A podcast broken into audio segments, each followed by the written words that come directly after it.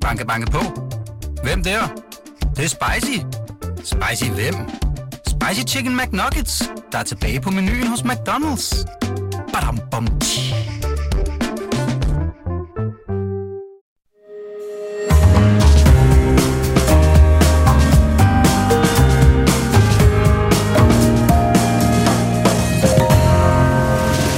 Du lytter til Korto og Steno, en podcast fra Berlingske. Nu hvor øh, projektet om at sende øh, asylsøgere, uønskede asy- asylsøgere til Rwanda er droppet, ja, hvordan ser fremtiden så for dansk asylpolitik ud?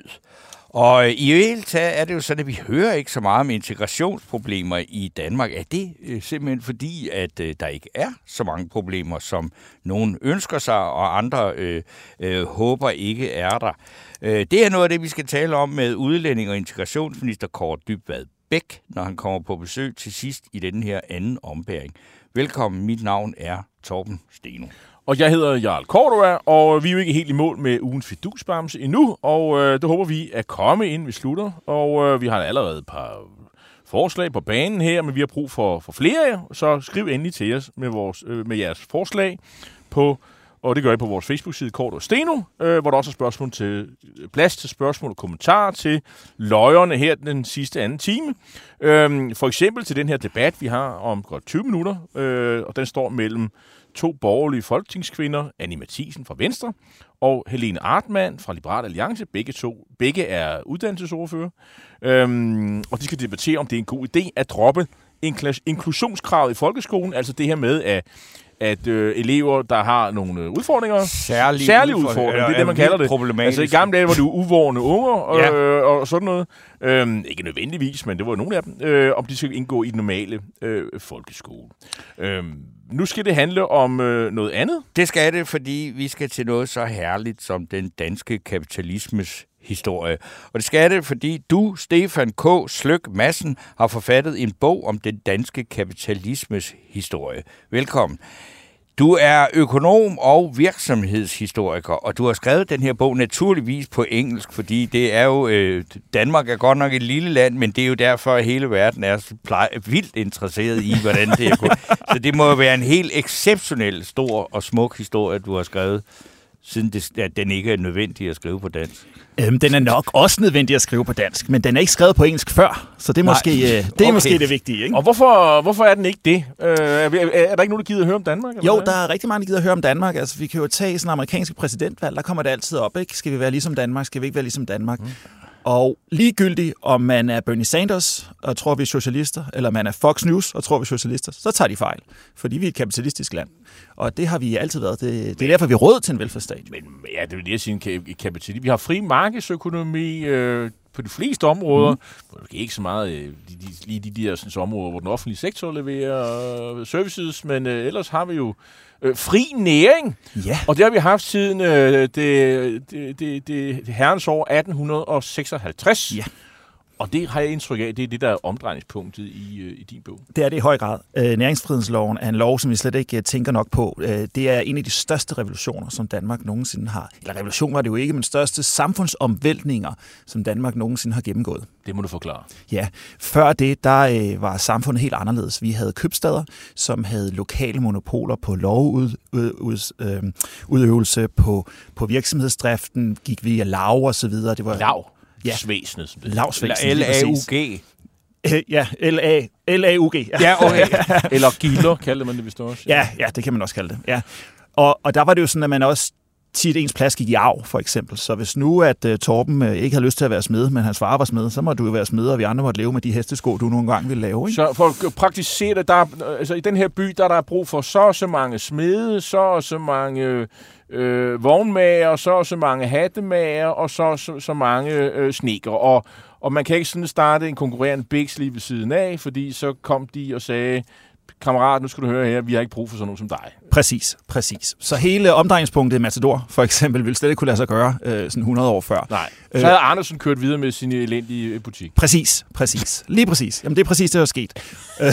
Det, det er så om Arnesen, du har skrevet en bog til det internationale publikum. Så vi kan, så vi kan roligt sige, at, at Matador foregår efter 1856. Præcis, Øh, præcis. Ja.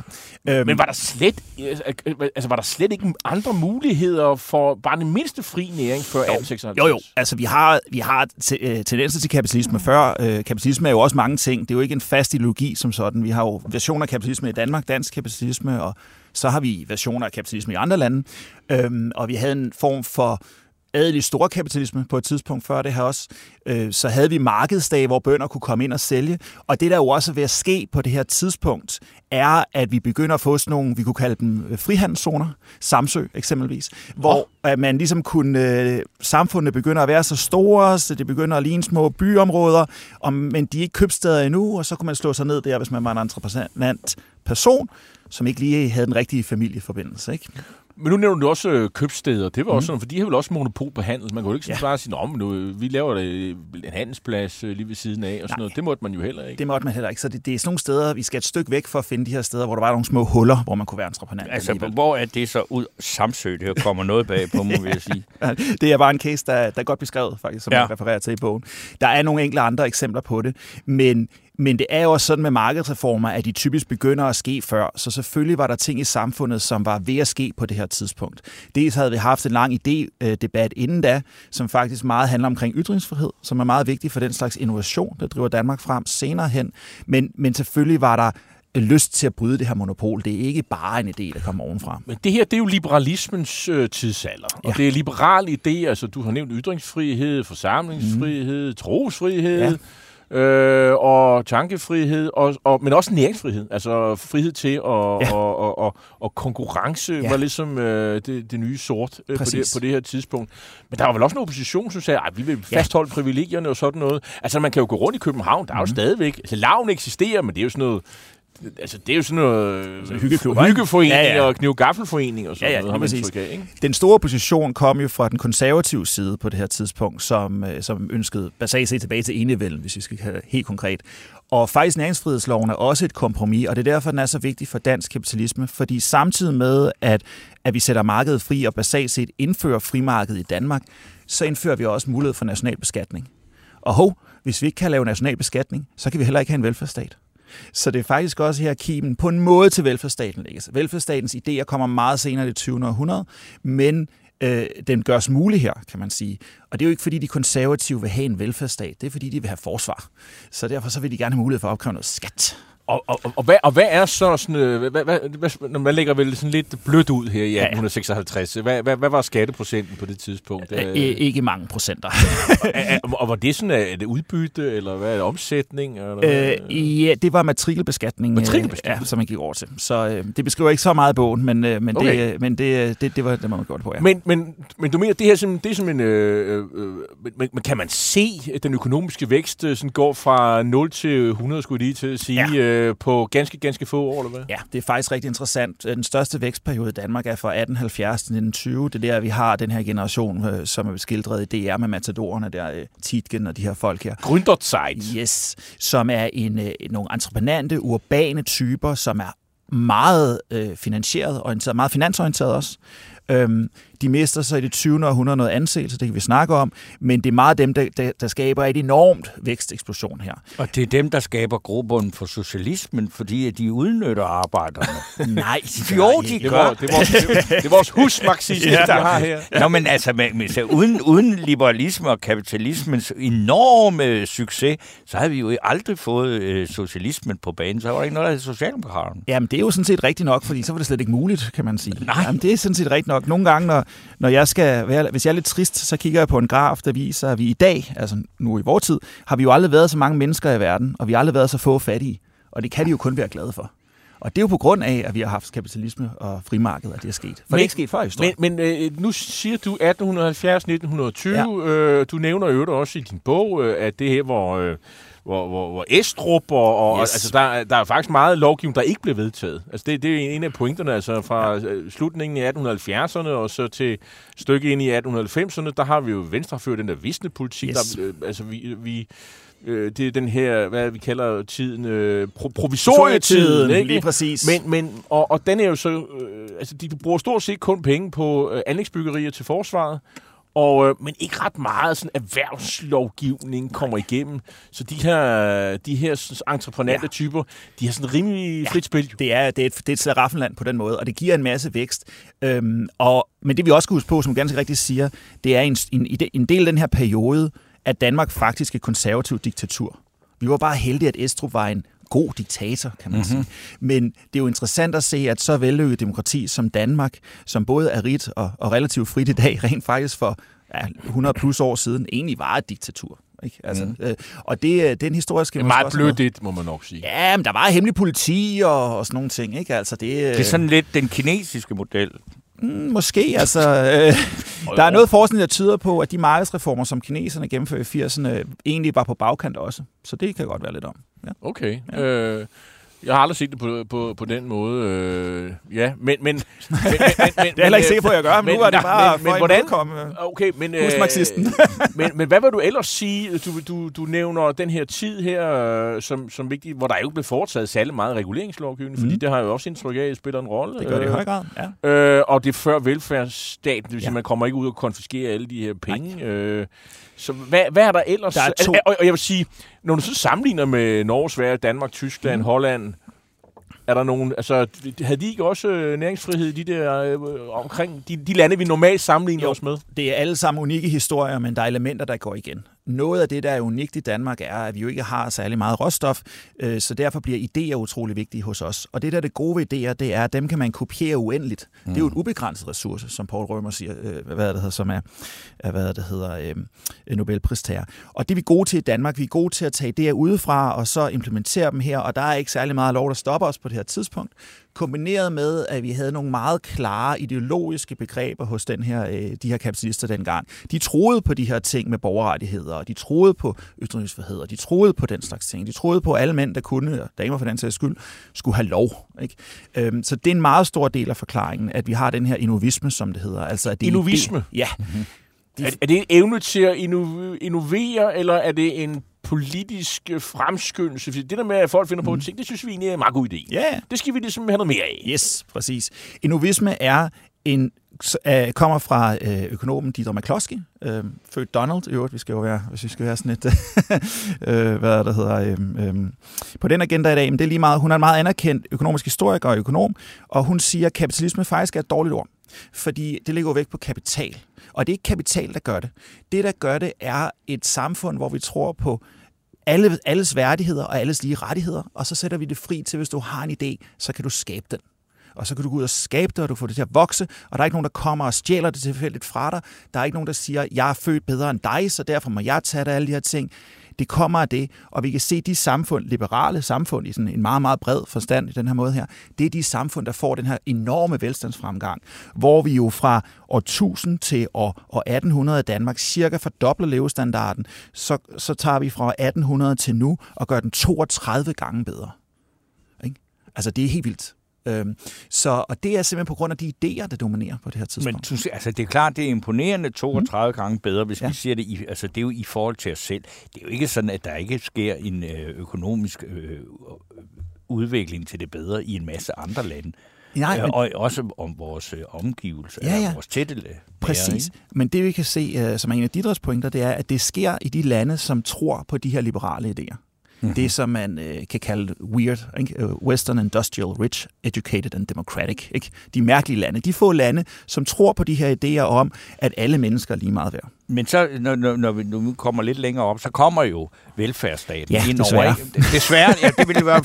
Ja, altså det, så, så, så man kan sige, og, og det viser sig jo så, at skal man sige, den danske kapitalisme fejrer alligevel store t- øh, til, øh, triumfer, til trods for velfærdsstaten. Eller ja, hvad? Ja, det er til trods for velfærdsstaten. Så, Okay. så, så flere ting. For det første er de her liberale idéer, dem kan vi godt finde spor på langt tilbage i dansk historie, hvor uh, velfærdsstaten eksisterer i høj grad noget, vi importerer efter 2. verdenskrig, mm. fordi vores selvbillede får et Det er Jens. Otto Kravs tanker Ja. i 6, 47, 48. Ja, men det er også, nu bliver jeg sur, det er jo også Venstre, der ligesom skal købe nogle stemmer, når nu er landbruget går Ja, men fra... nu er der jo nogen, der ikke synes, at det var så dårlig Jeg idé. er ikke forlovet med Venstre. Det Altså, er ja, vi, vi, vi er måske nogen, der er meget glade for, at det ikke er Liberal Alliance, der har stået for opbygningen af Danmark siden 2. verdenskrig. Men, men, men, men meget kort fortalt, det er nogle idéer, vi importerer udefra, øh, og det bruger jeg en del tid på i, i bogen at fortælle. Og man kan sige, inden finanskrisen, øh, eller inden det store krak i 30, der er vi mål på indbygger et af de rigeste lande i verden. Øh, ved slutningen af 20. århundrede er vi det 12. rigeste mål på indbygger. Og nu er vi så op på det 6., fordi vi har kørt reformer i det 21. århundrede. Og det viser jo, at det er jo de idéer, vi indretter samfundet efter, der betyder rigtig meget. Det, det, at vi, det, at vi deler penge ud til højre og venstre, det er ikke det, vi bliver rige af. Nej, nej. Øh, Stefan Ja. øh, Kirkegaard Slyk Madsen, øh, en, en af de pointer, som øh, jeg også synes var lidt morsom, det er, eller øh, ikke morsom, men øh, tankevækkende, det Ja. er, at du afviser det her med, at vi blev altså ikke øh, den her øh, succes, mm. øh, fordi vi var en, øh, et, et homogent samfund. Fordi Nej. vi er ikke et homogent samfund. Det må du vist lige forklare. Fordi Ja. det, er, det har vi jo, øh, det, det er ellers den opfattelse, vi havde, at indtil cirka 1970'erne, eller slut 60'erne, der var vi et homogent samfund. Der var godt nok kommet nogle ungarer, der var også kommet lidt histopist og sådan noget, men, men nu har vi øh, 300.000 muslimer, så nu er vi ikke noget homogent samfund mere. Altså, hvis vi kigger på 1700-tallets Danmark, som jo var et meget andet land, det var jo stadig et forsøg på at være et imperie og sådan nogle ting, så var, var vi ikke homogene. Vi talte basalt set forskellige sprog. Folk, der boede i Sjælland, vi ikke forstå folk på Bornholm eller Sønderjylland. Og sådan. Seriøst? Ja, basalt set. Altså, det er jo svært at vide, men sådan Jeg er virker godt klar over, at de, de, de, de kigger lidt underligt på mig, når jeg taler på Bornholmsk. men, men, men, men, mener du virkelig det? Altså, at, at, sønderjyder og, og, og fynboer, de kunne ikke øh, fat, de fattede ikke en bjælm. Altså, Ja. de, de besøgte jo egentlig, egentlig heller ikke hinanden, bortset fra i byerne. Altså, hvad, Præcis. skulle, hvad skulle de egentlig Hvad lave? skulle det egentlig der? Og vi har et meget klasseopdelt samfund, hvor vi har nogle, øh, en, en lille klasse, der styrer embedsfolk og den slags ting, kirkens folk, så har vi en handelsklasse, og så har vi en bondeklasse, og en lille bitte håndværkerklasse, og de har ikke særlig meget med hinanden at gøre på kryds og tværs. Altså det, ideen om Danmark som en nation, som en lille stærk nation, er en af hemmelighederne bag vores succes, så det skal vi være stolte over at værne omkring, men det er noget, der opstår i løbet af den her periode her. Og det er ikke på grund af homogenitet, at vi bliver rige. Det er faktisk, fordi vi accepterer forskellighed. Så har jeg dermed ikke sagt, at jeg synes, at vi bare skal åbne grænser for alle mulige mennesker. Det har jeg slet ikke sagt. Overhovedet ikke sagt. det jeg, siger jeg. bare, øh, jeg siger bare, at vi skal have styr på, hvad, hvad historien er. Øh, Stefan, du må lige give mig din, øh, din bog Ja. her. Og, øh, altså, nu er den udkommet på engelsk, øh, Ja. men hvis nu der var nogen, der sagde derude, den vil jeg da egentlig gerne læse. Ja. Øh, den udkommet på et, et, et, et britisk fors. Ja, Palgrave Macmillan. Det var samme Ja. forlag, som Keynes udkom på i sin tid. Med ja. ø- økonomiske John Maynard. Keynes. Han har jo da. Gjort rigtig meget for dansk socialdemokrati. tror jeg alle- Ja, det må Øh, man sige, ja. Og øh, den Onde tunger vil sige at dø tidligt, som er en af dem. Danish Capitalism in the 20th Century, A Business History of an Innovistic Mixed Economy. Det er altså Danmark. Yes. Øh, og der kan man altså købe... Hvor man købe den hen? Øh, Du kan bestille den på alle øh, netboghandlere og så videre. Den er frygtelig dyr, for den er jo lavet til sådan nogle universitetsbiblioteket Nå, og sådan noget. men Men, der kan også- sikkert låne den også gratis. Okay. Jeg tror at dem, der har interesse i at læse dem, de har sikkert ret mange penge. Så det er Og den er faktisk på øh, 180 sider, tror jeg, det er. Så, så det, den, det er Og nok så er der øh, rigtig mange gode kilder i, for det var også en af, en af idéerne at finde en masse kilder, som man kunne længere ned i. Super. Tak, Tak skal du have, Stefan. K. Slyk Madsen. Tak. Banke, banke på. Hvem der? Det, det er spicy. Spicy hvem? Spicy Chicken McNuggets, der er tilbage på menuen hos McDonald's. Badum, bom, tji.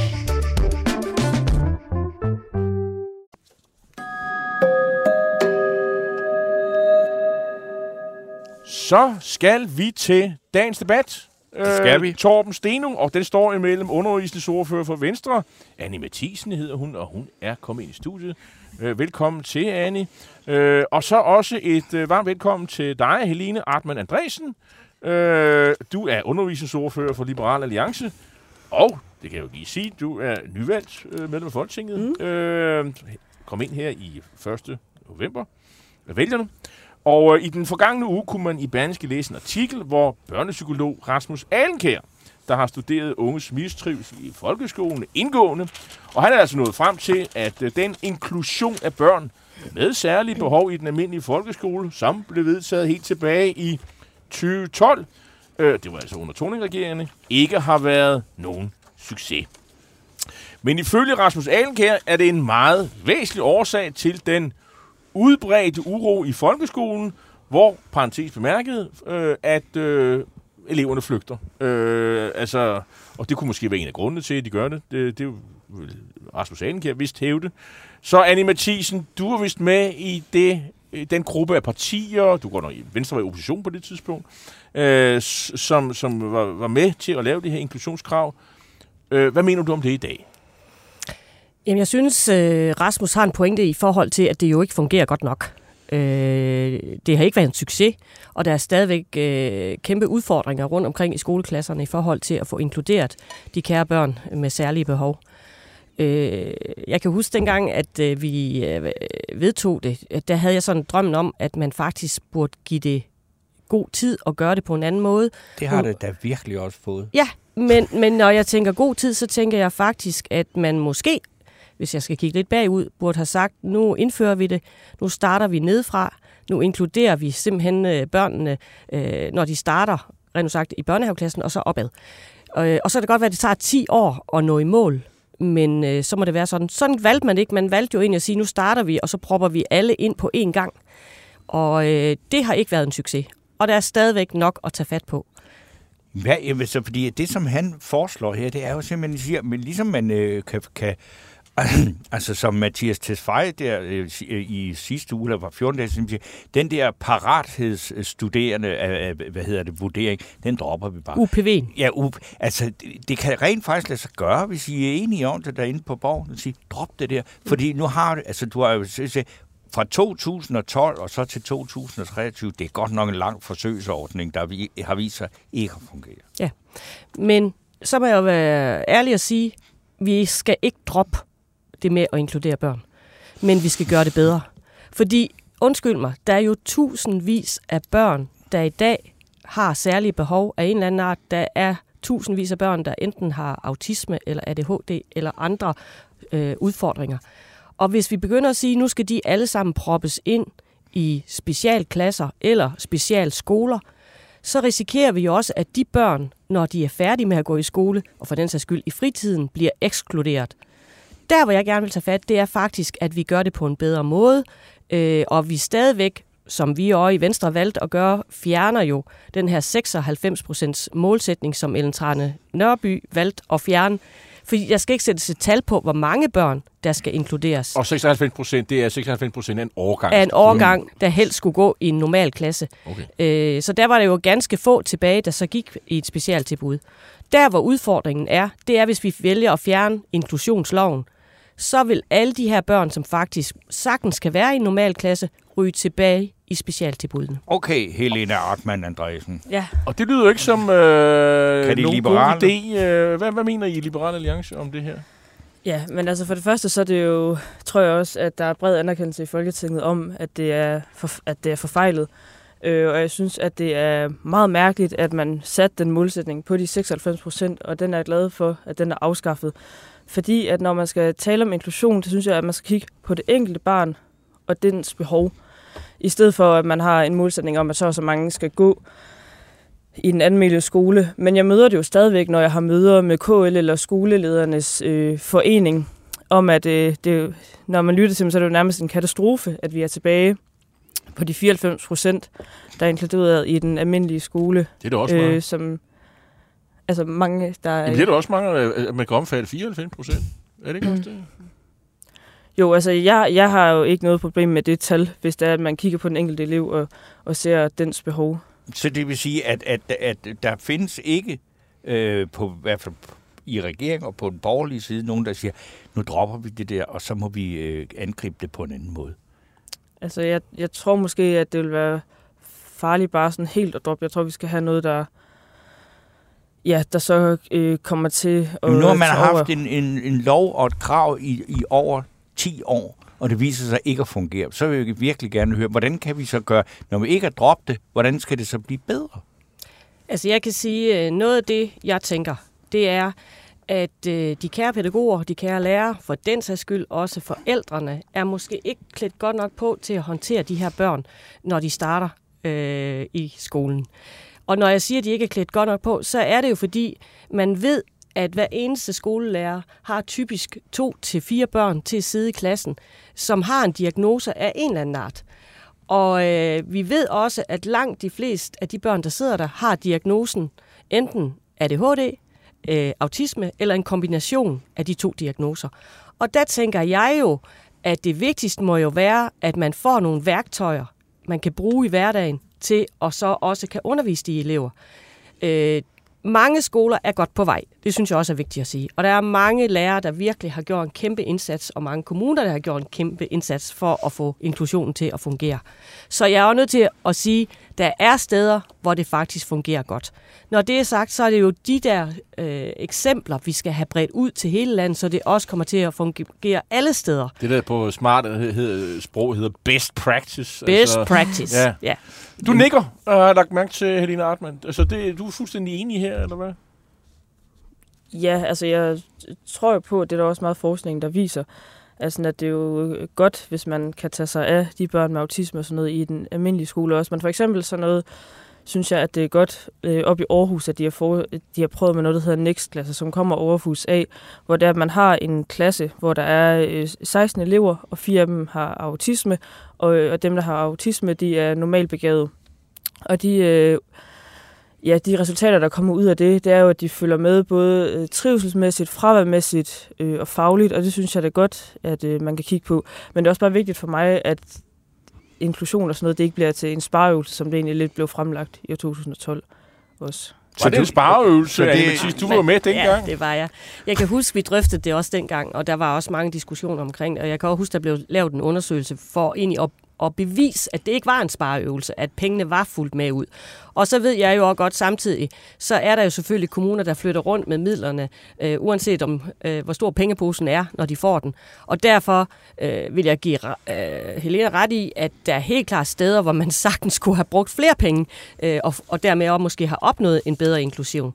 Når det så er sagt, hvis vi skal prøve at kigge fremad, så må jeg sige, jeg forstår godt øh, de lærere, de pædagoger, som har de her elever i klassen, øh, at de næsten kan blive stressede og frustrerede over at have dem, hvis det er sådan, at man ikke har sikret, at de simpelthen er klædt på til at håndtere det. Hvad er det, når man siger, selvfølgelig skal folk der være klædt på? Hvad er det, de skal være? Jeg kender flere lærere, der har med det her at gøre. Altså, det er jo ikke fordi, de ikke har vidst. Altså, de har vidst siden 2012, mm. det her det er næsten umuligt at håndtere. Så siger du, hvad er du, kommer du med nogle nye uldsokker til dem? Hvad er det, når ja, du snakker om at klæde min, dem på? Mine uldsokker, det er faktisk, at hvis man laver en form for pakke, der indeholder nogle helt øh, simple, men konkrete ting, af værktøjer, man kan bruge i klassen. Det kan være for eksempel, at selvfølgelig, når man har et barn med autisme i klassen, så skal man bruge piktogrammer, man skal forberede, altså det er simpelthen tegninger af det, der skal foregå. Og det vil jeg sige på den måde, det tager, tager heller ikke normalt børnene skade af. Tværtimod, så har man faktisk set mange steder, at hvis man forbereder i god tid, hvad det er, der skal ske i næste time eller i, på næste dag, så er det faktisk alle, der nyder gavn af det. Så alene det, at man anvender piktogrammer, at man nogle gange opdeler klasserne i mindre hold, mindre grupper, så er det også noget, som alle kan have gavn af. Det lyder dyrt. Ja, det kan godt være, at det koster penge, men nogle gange kan det faktisk være simple ting, som man faktisk kan nyde gavn af. Jeg kan sige, at jeg har en vis erfaring i det her, fordi den ældste af mine sønner er autist. Og det vil mm. sige, som, som mor har jeg været igennem det her system.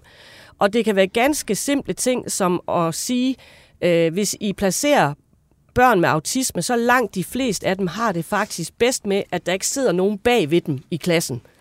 Det kan være en generel oplysning, der måske er godt nok både at få fortælle både forældre, men også pædagoger men, og Men nu, nu har du så øh, klædt øh, os lidt mere på her, ikke? Men, men altså, den her børnepsykolog Rasmus Alenkær, han siger altså, at, at den her inklusionshånd, det er meget det, altså det er helt banalt. Der er også nogle af os, der har set nogle fuldstændig horrible øh, optagelser fra klasser mm. øh, på, i en skoleklasse, hvor det er fuldstændig umuligt ja. at få ørenlyd, og alle råber og I skriger mm. i munden på hinanden det, det er nok ikke løst med et par piktogrammer, vel? Nej, men det kunne være, at man skulle i tale sætte lidt mere disciplin. Og det er vel heller ikke noget, som nogen har, tager skade af. Altså i forhold til, at man taler pænt til hinanden, og man råber og skriger ikke, når man er i klassen. Eller for den sags skyld, man husker også at behandle hinanden ordentligt og sige tak, når man får et eller andet øh, leveret. Der, der, han peger på noget, der hedder egocentrisme. Det er lidt en udtryk for det her. Altså der er ikke noget øh, fællesskab, og man har manglende hensyn til kammeraterne og til skolen som institution. Øh, hvad, hvad, hvordan vil du, øh, er du enig i, at der er et problem her, og hvordan vil du imødegå det? Hvad vil du foreslå? Ja, jeg er enig i, at der er et problem, og det er der i faktisk ret mange folkeskoleklasser. Jeg kan huske, at jeg gik selv i en folkeskoleklasse, hvor vores lærer gik ned med stress. Der var ret mange flyttet ud. Vi var 14 elever til sidst. Der var ingen vikar, der ville her, så det var skoleinspektøren, der havde os til sidst. Det var jo skrækkeligt. Det, det er skrækkeligt. Men det, du fik eksamen, trods alt. Ja, ja, det gjorde jeg. Nå, men er flyttet over i en privat skole. Nej, jeg gik faktisk... Men dog har jeg været en del af det, man nok vil kalde for øh, mellemformer. Jeg havde et halvt år på specialskole, fordi at øh, jeg er ordblind. Mm. Og, øh, og det gjorde så, at jeg kom med fagligt, fordi jeg var en af dem, der sad sådan lidt øh, og puttede mig bagved, fordi jeg ville endelig ikke sige noget. Og sådan, når jeg havde ondt i maven, og vi havde engelsk, altså det værste, jeg kunne forestille mig, det var, hvis min lærer pegede på mig og sige, nu skal du svare på et spørgsmål, som du ikke rækker hånden op til i engelsk. Og der vil jeg sige, det, at jeg havde det halve år på specialskole, hvor jeg kom med, det gjorde ret meget godt. Og jeg ved, at de også kører sådan nogle forløb med folk for ADHD og så videre, og så hvor man så kommer tilbage til sin almindelige folkeskole igen. Men de klasser, de ligger også på almindelige folkeskoler, og det synes jeg er godt, og noget, man kunne kigge mere på. Men du Enig. siger så, Der er Liberal enighed. Alliance er også, som siger, studiet. at du er også klar til at sende flere penge til systemet, fordi det koster penge. Ja, det koster penge, men jeg vil også sige, at det koster også penge, at der ikke er nok, der lykkes i folkeskolen, fordi så kan det være, at man ender med at blive en af de der 45.000 unge, der står ude for uddannelse eller arbejde, eller man kommer på STU. Det er også ret dyrt, så jeg synes, at det er vigtigt, at der bliver sendt nogle penge tidligt ind. Anne Mathisen, øh, Pernille rosenkrantz teil hun sagde i, i, i forrige, eller i sidste år, at, øh, at, øh, at det hele den her inklusionslov har været en fejl og gjort mere skade end gavn. Nu er der kommet en ny minister på området og sådan noget. Øh, ifølge udvikling, er der, øh, kan vi forvente noget, noget fælles initiativ? og Jeg kan høre, at Liberal Alliance er interesseret i. Øh, Kan vi forvente noget, at der sker noget? Du sidder jo med i et parti, der er med i regeringen, eller hvad? Ja, det gør jeg. Øh, og ja, øh, det tror jeg godt, man kan forvente, det tror jeg også godt, jeg tør sige. Øh, og ellers så kan jeg sige, at jeg er i hvert fald øh, en af, af, af dem, som også presser på i forhold til det her område, fordi i sidste ende, så skader det hele samfundet, hvis vi ikke får gjort noget ved det her. Og det skader jo især de børn og unge, som rent sagt ikke får en ordentlig skolegang. Øh, vi skyder os selv i foden, hvis vi ikke gør noget. Øh, så jeg kan i hvert fald garantere så meget, at jeg kommer til at presse på for, at der sker noget. lige Der- så en kom, der- der er en kommentar fra en lytter, der skriver, Jens Simonsen, kan vi ikke få en skole, hvor de få ikke ødelægger det for de mange?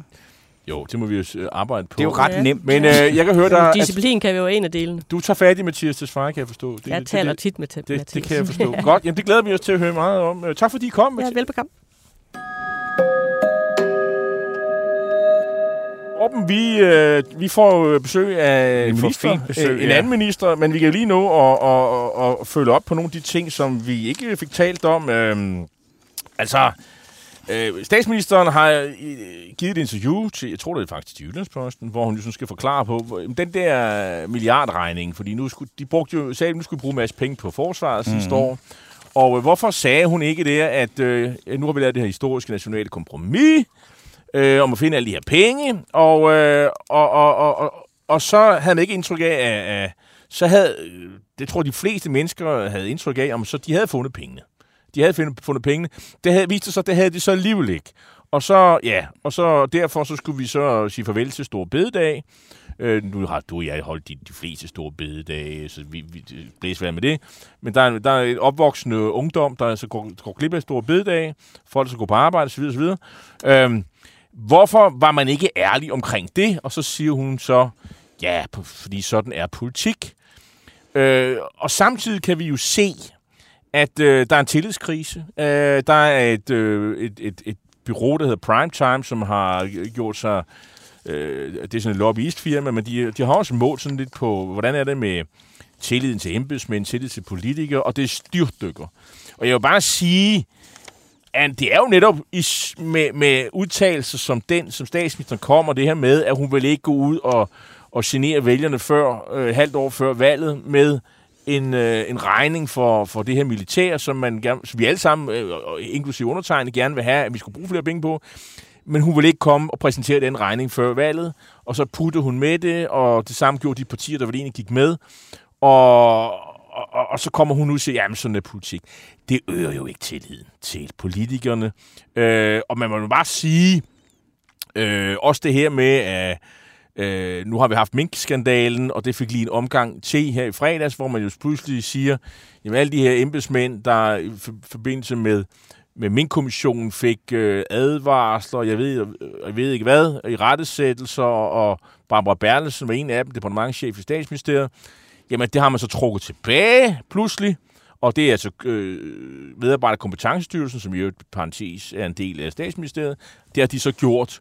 Øh, og så står befolkningen tilbage og siger, det var godt nok mærkeligt. Er der slet ikke nogen, der skal have... Er der ikke nogen konsekvenser af det her? Nej.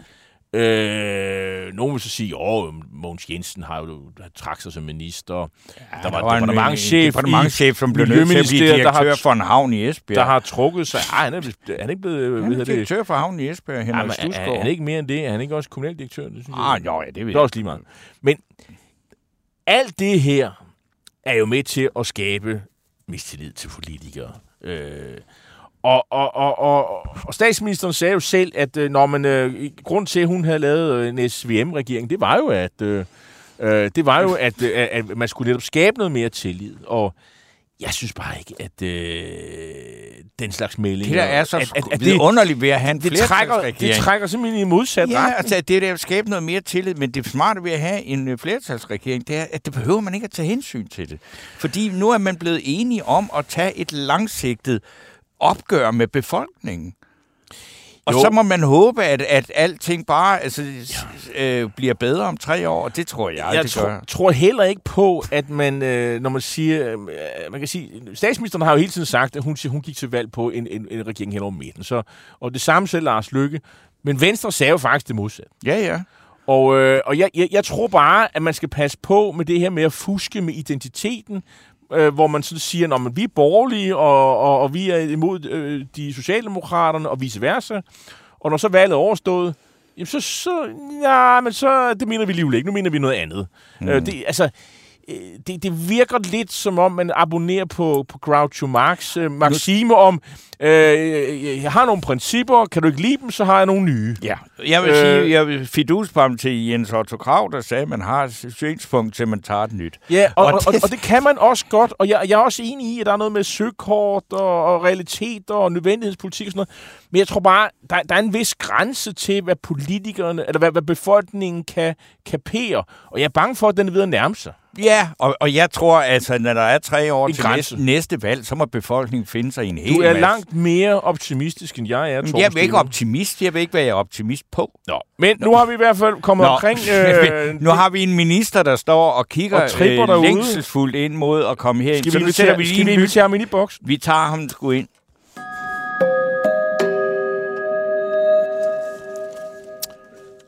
Ja, Og fordi nu kommer dagens sidste gæst her ind i boksen.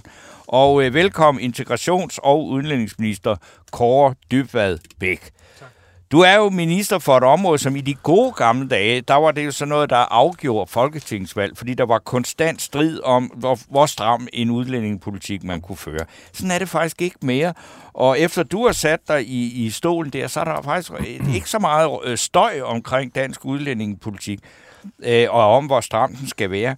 Og øh, din, øh, den forrige regering, der var et af de helt store slagnummer, det var, at, at vi altså et altså det var så dit lod faktisk på det tidspunkt, lå, lå det til, det var Mathias Tesfaye, skulle etablere et dansk asylcenter i Rwanda. Det er nu droppet, øh, fordi ah. der er jo ikke behov for det, eller hvad? Er, er, det, er, det, er det ikke droppet? Nej, det er ikke droppet. Nå, Nå, hvad, hvad er det så? Jamen, det er på den måde, at vi jo i Europa ser stor bevægelse og i i Europa, retning af at lave Danmark er en del af Europa. fælles øh, øh, løsninger på øh, udlændingesituationen. Jeg var meget glad for, at I her for et par uger siden, tror jeg det var, havde øh, øh, fokus på øh, den situation, som man står i Europa. Fordi det, det, der er lige nu, det er jo Jeppe Aukjærs gamle Maxime, som han sagde jo engang, at øh, Danmark er et puslingeland, øh, som, øh, som øh, hygger, sig sig i smug, mens mens verden brænder omkring os. om den skrøbe. Ja, du kan jo okay. Jeg er endda øh, stor okay øh, Det er aficionado. gammel socialdemokratisk... Men øh, ja, ja, han er socialdemokrat. Ja. Men ikke, men ikke desto mindre, altså det, det, når vi ser rundt i Europa, som også øh, jeres øh, gæster kom ind på, jamen så er der en, øh, en meget, meget uoverskuelig situation i nogle lande. Altså øh, Østrig er jo en fast samarbejdspartner for os, og de havde jo, øh, hvad der, i, til, i- altså, hvad der svarer til befolkningstal, vil det svare til, at vi havde haft 75.000 flø, øh, spontane asylansøgere sidste år. Det, det er et meget, meget voldsomt antal. Og hvad, hvad havde vi så? Ja, vi havde sidste år, øh, hvis man ikke regner ukrainerne med, så havde vi 2.500 spontane asylansøgere. 2.500? Men Det er jo en i succes. 2015, som var det store år, altså det, Ja. øh, der havde vi 21.000. Så man skal forestille sig, at østrigerne sidste år havde 3,5 gang det antal, som er vores sådan indtil videre allerhøjeste. Havde vi kun 21.000 ja. Spontane? Det vil sige, når vi så alle de der, der, øh, der gik på landevejen, så var de på vej til Sverige. Er det, Ja, det, de vil til Sverige, de fleste af dem. Øh, og, og det vi ser nu er, at Danmark har lave tal, men svenskerne har faktisk også relativt lave tal sammenlignet med, hvad de har haft tidligere. Og de strammer også op, har jeg indtryk af. Enormt meget. Ja, ja, altså svenskerne har... Det, det er jo en misforståelse nogle gange, når vi tror, at svenskerne i mange år har haft sådan en helt åben politik. Altså efter 2015 lavede de nogle meget, meget store opstramninger. Øh, relativt hurtigt efter de fik det store antal, og, og har haft det siden. Øh, og det er også det, der sætter sig nu i, øh, hvor bevæger folk sig hen i Europa. Altså Sverige er ikke på samme måde en, en det, man kalder en pull-faktor, altså noget, der tiltrækker folk, som, som det og var for så nogle skal år de ikke igennem Danmark. Men øh, Det er også en Dyb, fordel for os. Dybvad, så, så kom vi lige rundt om det obligatoriske Rwanda-spørgsmål. Så Ja, vi ja. kigger lidt på, på integration, ikke? Så er det jo, øh, og det skal man jo kun sådan set i en tid, hvor vi mangler arbejdskraft. Der kommer masser af udlændinge til Danmark for at arbejde. Blandt andet, altså jeg tror ikke, der er nogen, der har fået en pizza af et dansktalende menneske bragt ud øh, i mange, mange, mange år. øh, Der bliver smilet fra ministeren. jamen det Ej, men dog, de kan da, altså folk kan jo godt tale dansk. Nej, nej, jeg mener siger, der, sådan, ja, det øh, kan de ikke. Altså, det vil sige, jeg, jeg, de sidste, jeg har fået, der kan de heller ikke tale engelsk, og mange af dem ved ikke, hvor de er henne. Ej, så men det er jo lige at meget, bøvlet, pizzaen kommer, man skal selvfølgelig... Men, men øh, der, der er for eksempel et spørgsmål, som jeg gerne vil, vil øh, stille dig, fordi det er, at, at det viser sig jo, at mange af de udlændinge, der kommer hertil for at arbejde, og det er jo fint, og de passer deres arbejde, de får tilbudt gratis danskundervisning, men det gider de ikke. Hvad er det? Og skal man så ikke være sådan rigtig glad for at sige, det er fordi, at de vil i hvert fald ikke være her andet, når de har tjent de penge, de skulle? Jo, altså, man kan sige, de udlændinge, der kommer... Altså for det første vil jeg sige, antallet af udlændinge i Danmark, der arbejder her, altså som ikke kommer som migranter eller flygtninge, men som er her for at arbejde, og som mm. selvfølgelig skal hjem igen, det er jo fordoblet på 10 år. øh, Fra 140.000 til 290.000. Det er en meget stor ændring, og de er jo over hele spektret. Altså fra øh, rumænere, som er den største gruppe, øh, der kom ind sidste år, som arbejder for eksempel i byggebranchen og andre steder, med over øh, folk, som har specialiserede uddannelser, til folk, der har lange øh, videregående uddannelser. Det er hele vejen over. Og der kan man sige, Novo for eksempel har en del indre, der arbejder i bagsfærd ved deres hovedsæde. Øh, Og der, der, der synes jeg måske, det er fint nok at sige, hvis du er fra Indien i fem år og arbejder i Danmark som farmaceut eller noget andet, at, at du så ikke nødvendigvis skal lære dansk. Så det, siger, altså, det, er- det er ikke et udtryk for noget, og man kan sige, at dem, der kommer hertil, altså, men man kan se det positivt og sige, at det er fordi, at de har ikke tænkt sig at, blive her. Der er mange, der har tænkt sig at blive her, og der er også rigtig mange grupper af udlændinge, som bliver i Danmark. Altså polakker er rykket op nu som den næststørste gruppe øh, efter øh, folk med tyrkisk baggrund. Og hvis man ser i nogle jyske kommuner, Vesthimmerlands Kommune for eksempel, så er Litauer den næststørste, øh, efter danskere den næststørste øh, nationalitet. Og det er jo fordi folk bliver der. Mm. Altså folk arbejder i landbrug, i industri og andre steder. Øh, og, og- og for dem, der har tænkt sig at blive i Danmark, der er det klart, der, der, der skal vi jo tage det alvorligt og sørge for, at folk får at deres børn kommer ind i dansk skole, lærer dansk, at de bliver en del af vores lokalsamfund. Men for folk, der er her for at arbejde øh, måske 3, 4, 5 år, der, der synes jeg, det er fair nok at sige, at man kan godt klare sig i Danmark på engelsk, øh, i hvert fald hvis man bor i, i København og også mange andre byer. Øh, kort dybvad, altså i, i Folketinget, der har vi jo øh, rigtig mange øh, politiske partier, der, hvor- hvor man har indtryk af, at de, øh, grund til, at de er skabt, det er fordi, de øh, vil tage et opgør med den slappe udlændingepolitik, der er i, i dansk politik, og har været det i mange år. Det er i hvert fald sådan, øh, fortællingen er. Øh, og nu er du jo minister på området, så jeg kunne godt Ja. tænke mig at høre, øh, vi har fået en SVM-regering, og tidligere var der S-regering. Har Danmark stadigvæk en stram udlændinge øh? Ja. Jamen, Jeg, jeg, Inger Støjberg og Pernille Vermund og, og, og Morten Messerschmidt, de påstår jo noget andet. Har de, har de, hvad er det, de har misforstået? Nå, men det er klart, hvis man lever af at sige, at dem, der bestemmer, har en slap udlændingepolitik, så er det jo svært lige pludselig at lade være med at sige det. Øh, og, og sådan er det jo for nogle politikere. Altså deres, kan man sige, en stor del af deres opbakning hviler jo på at kunne påstå, at vi har en slap udlændingepolitik. Men jeg vil bare sige helt grundlæggende, det vi lykkes med, med denne her regering, den tidligere regering, øh, som også Venstre har arbejdet for i mange år, det er at sørge for, at systemerne understøtter, at den demokratiske beslutning, som de fleste danskere er enige i, som er, at vi skal have en stram udlændingepolitik, Folketinget skal bestemme, hvor mange der kommer til landet, at den rent faktisk også bliver ført ud i livet. Og det er det, vi lykkes med. Nu har vi lavet noget for tre år siden, der hedder Hjemrejsestyrelsen, som koordinerer det, at folk, der ikke har lovlig ophold i Danmark, skal ud af landet. Øhm, og det lykkes vi med. Vi har halveret antallet fra ca. 1200 til ca. 550, der i dag er i udrejseposition som afviste asylansøgere. Og det er fordi, vi går ind og bruger øh, det statsapparat, vi har, til også at gennemføre den politik, der ligger. Så er der mindre symbol. Øh, der, er, der er ikke alle de her kager og avisannoncer osv. Øh, der er mindre bravado i øh, udlændingedebatten, når det er øh, kan man sige, både SVM og også før den socialdemokratiske regering. Men vi lykkes med at få systemerne til at arbejde for, at tingene skal, Men- skal, men- skal opretholdes men- reelt ud i virkeligheden. I er, jeg har forstået, at I vil gøre, tage et opgør med de skøre regler. Ja. Og hvordan går det med det? Jamen, det går, synes jeg går stille og roligt fremad. Jeg, øh, her for et par dage siden lavede vi en ændring, så britter for eksempel, der ikke har fået søgt øh, i tide om opholdstilladelse, at de, at de får forlænget fristen et års tid. Jeg sidder og arbejder med familiesamføring, sørger for, at, at der bliver nogle mere rimelige vilkår, blandt andet i forhold til dansk krav på familiesamføring. Der er jo nogen, som måske har taget folkeskolens afgangseksamen for mange år siden, og så øh, ikke længere har deres skolepapir, det tror jeg ikke engang selv, jeg har, og så har de svært ved at få familiesamført folk fra udlandet, fordi man så siger, jamen så har man ikke be- bevis på, at man har Øh, et højt nok dansk niveau. Øh, og det kan jo være folk, der arbejder som lastbilchauffører eller arbejder i landbruget andre steder, og måske ikke øh, vil kunne gå op til en eksamen i dag og bestå det, der hedder Dansk 3, øh, som, som er det, man kræver.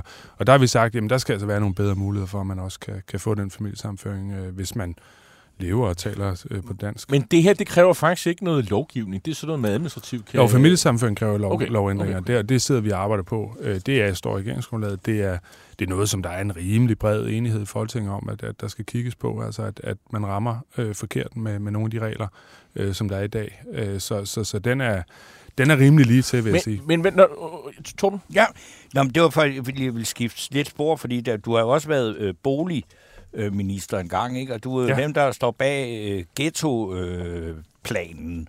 og nu, og noget af det er øh, udført i livet, og noget er ikke endnu. Men, men, men så, jeg vil da give dig muligheden for at rose dig selv i helt vilde toner her. men er det, er det simpelthen fordi, når vi ikke hører så meget øh, om øh, in, in- integrationsproblemer, bandeopgør, øh, udsatte boligområder, altså noget, noget der, altså der var øh, for få år tilbage, der var ikke en dag, uden der var sådan en historie. Nu er det ikke mere. Er det bare fordi, vi er trætte af at høre om det, eller er det fordi, du har simpelthen løst problemet? Jamen, nu var det jo faktisk øh, VLAG-regeringen, der, der satte gang i parallelsamfundsbanken. Men, ja, men jeg var med i den, og, og var mig og, og Mathias Tesfaye var forhandlede det jo på vegne af Socialdemokratiet, og, Og gik med. og jeg mener også fik en god aftale ud af det. Altså, som, som reelt øh, går skridtet videre i forhold til det, der havde været tidligere, tager et opgør med nogle af de sådan, modernistiske, øh, i nogle tilfælde også brutalistiske 70'er byggerier øh, i udkanten af vores større byer, som, som både integrationsmæssige årsager, arkitektoniske årsager, sociale årsager, en række forskellige årsager, er blevet nogle områder, som er dysfunktionelle. Altså vores Mm. er jo nok sådan det bedste eksempel på det. Øhm, og det lykkes, det virker til, alt hvad jeg ser, alt hvad jeg læser, for eksempel området som Tænkbjerg i, øh, i Brøndshøj-området, øh, går det rigtig godt. Øh, der er rigtig mange flere, der i arbejde tager uddannelse. Der er øh, skolen derude øh, lykkes med langt bedre med at få, Og få det, de unge og det mener du, det skyldes det? Nej, noget af det skyldes, at, at du har nogle fantastisk dygtige folk, der, der, der er på skoler og sådan institutioner der, men, men, der er, men det er klart, når jeg ser på forandringen i, hvor mange der er i arbejde i de her udsatte områder, det er klart, det ser jeg som en, som en konsekvens af parallelsamfundsbanken, fordi vi har sagt til kommunerne, hvis I kommer over de her grænseværdier, altså hvis der er over 40 procent, som ikke har et arbejde i det område her, jamen så er der den konsekvens, at på et tidspunkt, så skal man omdanne det område, fordi så, det, så fungerer det ikke. Øh, og det tror jeg har gjort, at, at der er mange kommuner, der har sagt, okay, jamen, så giver vi en ekstra skal med at sørge for, at nogle af de her folk kommer i arbejde. Sønderborg Kommune for eksempel flyttede jo medarbejdere derud fra jobcentret for at sikre, øh, at man tog hver enkelt og, og, og fik dem i arbejde. Der rykkede de 9 procentpoint på beskæftigelsen på to år. Det, det er ret gode tal. Er det, øh, altså, jeg har indtryk af, at det går måske lidt øh, bedre med, med mænd, og, men, men øh, indvandrerkvinder fra Mellemøsten, ja. hvordan, øh, det har jo været i mange år været Mm. et selvstændigt øh, Og det er det stadig. problem. Jamen, det er et problem, og man kan sige, det, det går bedre for en del grupper, og man kan sige, øh, heldigvis er det sådan, så de grupper, der har været i Danmark i mange år, har vi bedre tal for. Altså, så tyrkiske kvinder for eksempel, der er jo snart fjerde generation, øh, der ligger vi omkring 60 procent kvinder, der er, er i, i erhverv. Og hvad er gennemsnittet i Danmark? Ja, men gennemsnittet, altså for, for danske kvinder er det 81. Jeg tror, gennemsnittet ligger omkring 8,79 i det hele. Altså, men for, Så der er stadig et stykke om. der er et stykke, ja, men der er en klart en forskel, men, men, men for syriske for eksempel, hvor jeg størstedelen jo kom i midten af 10'erne, øh, der ligger det under 30 procent. Under 30%? Som er beskæftiget. Ja, ja. Altså, men... så, så, så bare for at sige, der, der er meget stor forskel, og det er jo positivt trods alt, at Ja, ja, dem, der har været her mange år, står bedre. Det ville virkelig være skidt, hvis det var omvendt, ikke? Altså, Jo, jo. men, men, øh, men vi har et kæmpe efterslæb, og der er ingen tvivl om, at øh, indvandrerkvinder, som har været arbejdsløse i mange år, det er noget, som der særskilt skal gøres noget ved, og som vi har også tænkt på vej omkring. Så skal vi til et, et problem, der virkelig optager mange, og I måske også især øh, folk i min alder, som snart øh, når dertil, hvor det kun er kommunen, der ved, hvordan man skal øh, komme på toilettet og sådan noget. Øh, der er et enormt behov for arbejdskraft i pleje ældresektoren. Og der, hvor man rekrutterer dem fra, det er i høj grad udlænding. Og de kan ikke tale et dansk, og det kan jo, altså, ja, man kan jo høre øh, de tre nye borgerlige øh, Inger Støjpær og Morten Messerschmidt tordne mod, at der skal være dansk talende personale til at tage sig af det. Det kan bare ikke lade sig gøre, vel? Nej, men vi kan jo se for eksempel øh, Lolland Kommune, øh, som er et sted, tror jeg, hvor man mærker nogle af de konsekvenser, som måske breder sig senere hen i, i vores velfærdssamfund. Altså der, der er man jo nu gået over til at sige, at vi, vi tager øh, udenlandske borgere som hjemmehjælper, øh, socioassistent og sociomedhjælper, øh, fordi vi kan ikke øh, få nogen andre, øh, der, der kan tage de jobs. Altså, og, og, og, og når noget først er sket et sted, jamen, så tror jeg, det breder sig, og øh, Men så skal Jeg tror ikke- så ikke altså, for, jeg til tror, at forberede befolkningen Jo, jeg- på jo, at sige, jo. det kan I ikke forvente. Ja, men det ved jeg ikke. Altså, jeg- tror, det er vigtigt at sige, at det er jo ikke kun i hjemmeplejen, at der mangler hænder. Jamen, det er altså, så et det mangler der der også i rigtig mange private virksomheder. Det mangler der mange steder også i det offentlige. Jeg tror, det handler om at, om at som du siger, tage en ærlig samtale om, hvordan er Danmark øh, som land? Altså, og så gælder det om for os, altså som, for mig som minister, at sørge for, at vi ikke bare blindt siger, så mange som muligt skal til landet, men at vi også tager folk ind, som vi reelt kan se øh, er nemmere at integrere i Danmark, altså som har øh, mulighed for, så- og som måske nogle af dem vender Skal der hjem ikke igen sættes et program i gang nærmest for, for at os, der skal er plejekrævende, at vi skal til at lære urdu? I stedet Ej, for, det- at det, det skal være andre. Jamen, eller et eller andet, altså man prøver tror, at hvis man- skabe et altså- fælles sprog. Jo, det, det, du har en... Altså problemet er jo, kan man sige, at det offentlige er det at komme som udenlandsk arbejdskraft noget mere vanskeligt. Altså vi kan jo heller ikke have rumænere umiddelbart i hvert fald til at undervise i vores skoler. Det kræver en, en vis omstilling af folk, før de kan gå ind i det. Hvorimod i byggeriet, jamen der kan du komme ind som Det er noget, men lige det er også det, er det her problem, Og det er det er meget udfordring, der er. ikke? Jo, jo, det er den udfordring, der er mange steder i det offentlige. Jamen, det er det her med, at, at man har ikke... øh, Det er ikke lige så nemt at, at kompensere med udenlandsk arbejdskraft, som det er andre områder. Jeg skal nå at stille øh, et sidste spørgsmål, øh, og, og det handler om de her IS-kvinder og deres børn. Øh, jeg så, at udenrigsministeren var jo i samråd i går, i, Ja. og, og han siger jo, han er faktisk ret klar om, der er en uenighed i, i regeringen om, hvad der skal ske, og, og han henviste flere gange til udlænding- og integrationsministeren. Det er jo, det er jo så dig. Øh, at øh, har jeg indtryk af, at du også har øh, noget at skulle have sagt i, i, i den sag. Øh, hvad, hvad, hvad mener du, øh, der skal ske med de kvinder, som øh, har fået frataget deres øh, statsborgerskab, men hvor børnene er danske. Hvad skal der ske med dem? Ja, Så en Lykke, han vil have dem hjem. Der foregår i øjeblikket. Ja, men jeg, jeg øh, mener det samme som min partiformand, og jeg tror også, at... Eller jeg har ikke så meget tilføjet til det. Øh, jeg Hvorfor, har hvorfor, Ikke, hvorfor egentlig ikke det? fordi så længe de ikke er i Danmark, har de ikke noget med mit område at gøre. Den dag, de kommer til Danmark, der vil, de jo, der vil selvfølgelig være nogle spørgsmål om, hvad for et opholdsgrundlag har folk. Hvad, hvad hvis de får en dom, for eksempel, som gør, at... Men de hvad mener du? Skal de af hjem, ja eller nej? Jamen, det, det, er, det udtaler jeg mig ikke om. Fordi Hvor- hvorfor jeg, egentlig ikke? Fordi hvis jeg siger det, så udtaler jeg mig jo på vegne af regeringen. Så, og der er. Lykke, han havde, han, man kunne godt det skinnede igennem, hvad han mente. Ja. Ja. Men altså, jeg mener, jeg øh, kan sige, hvad Socialdemokratiet mente op til valget. Og så Ja, op til valget, det er jo snart længe Det vil sige, det, du Ja, har men- et, så- et hjerte Nej, men I kan godt se, I, I synes, det var... Ja. i I steger SVM-regeringen, mig, der, der var, alle, Nej. alle kan jo se, der er en verden til forskel på, hvad, hvad man mente før og Ja. efter valget, ikke? Ja. Man Der har er et ikke, altså, til et nyt. øh, jamen altså, øh, hvis jeg skulle tilføje noget til jeres diskussion, var det ikke Bertolt Brecht, der sagde, Oh. øh, så, som, da han stod ved Republikens Palads og kiggede ud, så sagde han, så må vi vælge et andet folk.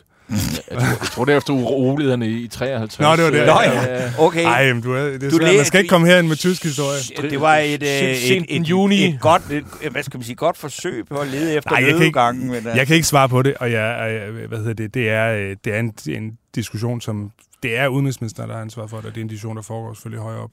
Men vi er glade for, at du kom, og så må vi se, om hvad I finder ud af i regeringen. Tak fordi du kom, øh, Kåre Dybvad Bæk og Torben Steno. vi Tiden har løber. to minutter, og vi har ikke afgjort, hvem der Altså, skal have ugens. Lad mig høre, hvad synes du?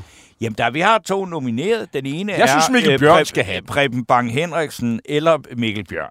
Og jeg står selvfølgelig på Preben Bang Henriksen, som øh, jeg jo har foreslået, fordi jeg synes også, at han leverede en meget humoristisk øh, indsats, og 25 forslag til øh, akut at få øh, for forbedret retssystemet. Men det- det har jeg og jo så ikke er han, er han, er han, det er sindssygt sjovt at tænke på, at han vil indkalde alle de gamle dommer, der går Ja. og spiller golf. Og, Og, de han, kan og, komme under, og undersøgt, hvad, hvad, hvad, hvad, hvad, skal man sige, hvad, hvad forsvarsadvokaterne egentlig går og bruger deres Ja, tid det på, synes jeg, jeg, jeg, jeg, Det- jeg, jeg, det holder se, på... hvad han mener, der skal undersøges. Vi, vi kan jo lade det... Altså, så Nej, lytterne... Men, ja, det, det synes jeg vi ikke, vi skal, øh, fordi jeg har jo ikke noget imod, at Preben Bang Henriksen får øh, fidusbanken. Nej, og han siger, at han har aldrig modtaget en udmærkelse i kon- Og Venstre. det er konkret politik. Øh, Og, og det kan også være, at det bløder hans, så- øh, for, altså, hans voldsomme modstand mod legalisering Og af cannabis. så- Nu hvor det viser sig, at man rent faktisk bare kan gå ind i en kiosk og købe det, fordi man har flyttet et molekyle. Og, og så kunne man jo sige, at det her med, at der er en venstremand, der faktisk foreslår noget politik, før det har været hen Ja. omkring regeringen og sådan Går noget. er ikke gået endnu. Skal Nej, høre, hvordan har du, du? det med legalisering af cannabis?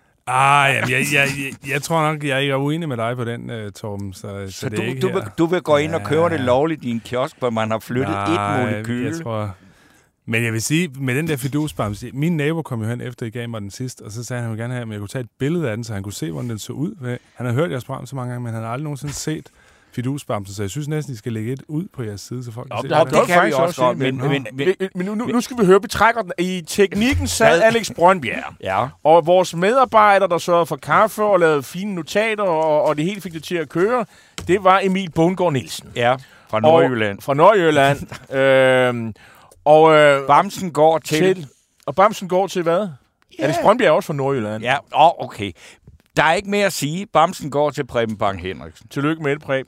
Godt. Tak for i dag. Og vi I- er vi er tilbage, ikke tilbage i vi er næste uge. tilbage i, om 14 dage, fordi Ja. vi holder påskeferie. Vi tager Øh, en af, vi beder en af de dage, hvor vi kan bede hele dagen. Lytterne ønskes naturligvis også en god påske. Banke, banke på. Hvem der? Det, det er spicy. Spicy hvem? Spicy Chicken McNuggets, der er tilbage på menuen hos McDonald's. Badum, bom, tji.